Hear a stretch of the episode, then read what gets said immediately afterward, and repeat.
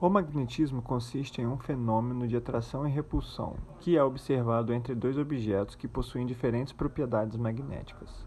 Na física e nas ciências naturais, o movimento de cargas elétricas é o responsável pelo fenômeno magnético, já que os átomos produzem seu próprio campo magnético.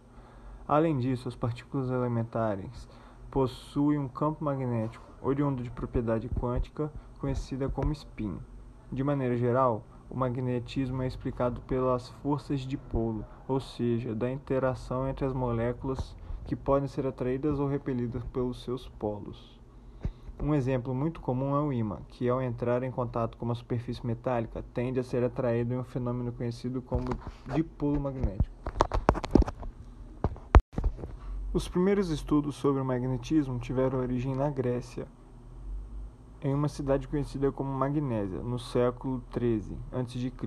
Os gregos costumavam observar a natureza e assim perceberam que uma determinada pedra tinha o poder de atrair o ferro. No entanto, a primeira aplicação prática do magnetismo ocorreu na China, onde se descobriu a agulha magnetizada, e já no século VI d.C. são fabricados os ímãs.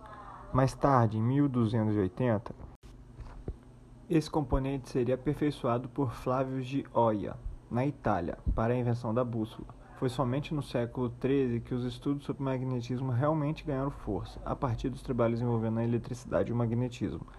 Antes desse período, os dois fenômenos eram vistos como completamente separados, tanto que a teoria do eletromagnetismo só foi aceita em meados do século XIX. Hoje em dia, o eletromagnetismo e o magnetismo são usados como base para aperfeiçoar muitos os instrumentos do cotidiano. O magnetismo é uma força invisível e isso faz com que ele esteja presente em muitas ocasiões do cotidiano, mesmo que a gente não perceba. Ele pode apresentar na natureza ou ainda oriundo de fontes artificiais produzidas pelo homem. Por isso, engana-se que pensa que o magnetismo é visto somente nos ímãs.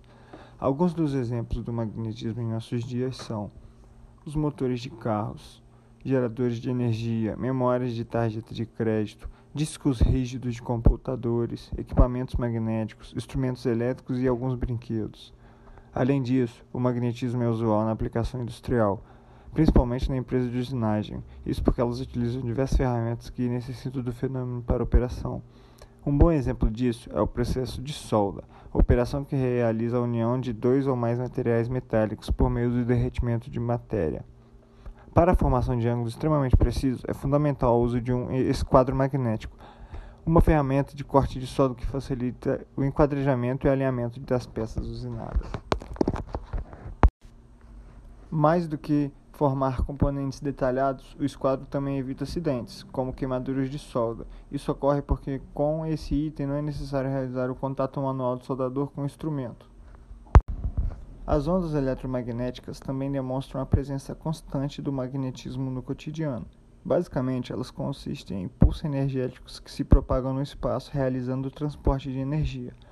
No caso das eletromagnéticas, essas ondas têm o poder de propagação no vácuo. A primeira descrição das ondas eletromagnéticas se tem registro data do século XIX pelo físico escocês James Clerk Maxwell. Ele demonstrou a interação entre campo elétrico e campo magnético, bem como relações entre voltagem e corrente, formando a base do eletromagnetismo atual. As ondas eletromagnéticas são características por três grandezas: o período tempo que a onda leva para percorrer um ciclo, a frequência, que é o número de ciclos por unidade de tempo, e a fase, o avanço ou atraso de onda em relação ao ponto de origem. A detecção das ondas eletromagnéticas pode ser feita por meio de um sensor magnético, que também é usado para detectar o campo magnético dos ímãs permanentes integrados no embolo do atuador, para indicação indireta da posição da haste. A medição das ondas magnéticas é importante para análise de radiação, que tem efeitos térmicos ou atérmicos, com possibilidade de alterações biológicas. De acordo com a Organização Mundial da Saúde, de 5 a 10% da população é eletrossensível, com sintomas frequentes de dores de cabeça, insônia, irritabilidade, depressão e maior risco de desenvolvimento de câncer. O ímã é o principal exemplo do fenômeno magnetismo. De fato, o componente é visto como um corpo que gera um campo magnético ao seu redor. Esse campo atua na força de atração ou repulsão de um determinado objeto Os ímãs são classificados de duas formas, naturais ou artificiais.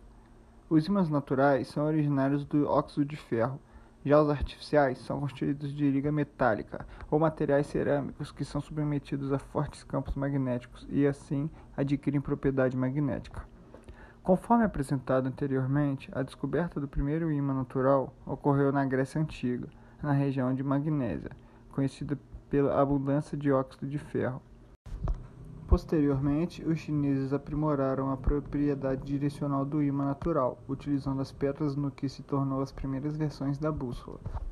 Hoje em dia, podemos encontrar os ímãs em vários formatos, seja em decorações para geladeiras, utensílios domésticos, aplicações industriais, entre outras. Os inúmeros tipos de ímãs conhecidos podem ser temporários ou flexíveis, isto é, produzem seus campos magnéticos na presença ou não de outro campo magnético. No entanto, o que define a força de um ímã é majoritariamente o material da confecção.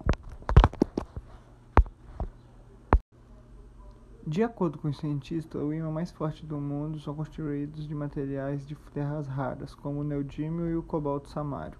Atualmente, o ímã mais forte da Terra é o split magnet, com potência de 25 Tesla que dá um total de 500 mil vezes o total do campo magnético da Terra. O split magnet é usado para estudo de física, química, biologia, além de pesquisas de estrutura eletrônica. Ele ainda pode ser usado em projetos de assistência técnica de placas eletrônicas e no desenvolvimento de células fotovoltaicas e semicondutores de computadores. O chamado eletromagnetismo o chamado eletromagnetismo é a parte da física que relaciona justamente a eletricidade com o magnetismo.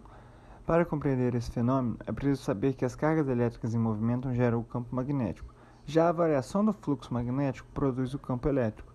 Por isso, essas grandezas estão di diretamente relacionadas. Vale mencionar neste ponto que o eletromagnetismo teve notoriedade somente em 1820, com o físico dinamarquês Hans Christian Ørsted. Isso porque houve a invenção dos geradores elétricos, que permitiram a geração das correntes elétricas. Assim foi possível demonstrar a presença da corrente elétrica no campo magnético. Dizemos, portanto, que a força magnética somente surge quando um fio é percorrido por uma corrente elétrica. Sendo assim, o campo magnético do ímã possibilita o surgimento de forças magnéticas que atuam sobre as cargas elétricas, quando permanecem em movimento ordenado. Em resumo, o movimento das cargas elétricas está diretamente associado à presença de um campo magnético. Por conseguinte, esse campo age na força magnética e em outras cargas elétricas em movimento. Apesar de parecer complicado, a explicação esboça como a eletricidade e o magnetismo estão relacionados, sendo a chave para a compreensão dos fenômenos envolvendo correntes elétricas. Atualmente, toda a empresa de projetos elétricos leva em consideração o fenômeno do magnetismo para execução de instalações, desde procedimentos simples até projetos de alto nível de complexibilidade. Inclusive, o sistema de para-raios é um dos mais complexos no assunto de eletromagnetismo. Não só em projetos elétricos é possível aplicar o eletromagnetismo, o fenômeno também é observado em vários planejamentos da engenharia civil, que utilizam recursos como as maquete eletrônica 3D para melhor visualização de seus trabalhos. É importante destacar, neste ponto, que não há apenas na área da construção civil, as maquetes também auxiliam os trabalhos em arquitetura e design de interiores para projetos residenciais e em urbanismo.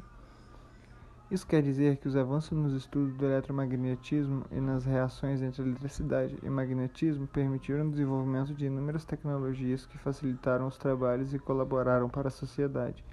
Com isso, o incentivo nos estudos na área é relevante, afinal, a física e a compreensão das ciências naturais são a chave para o homem e o avanço social.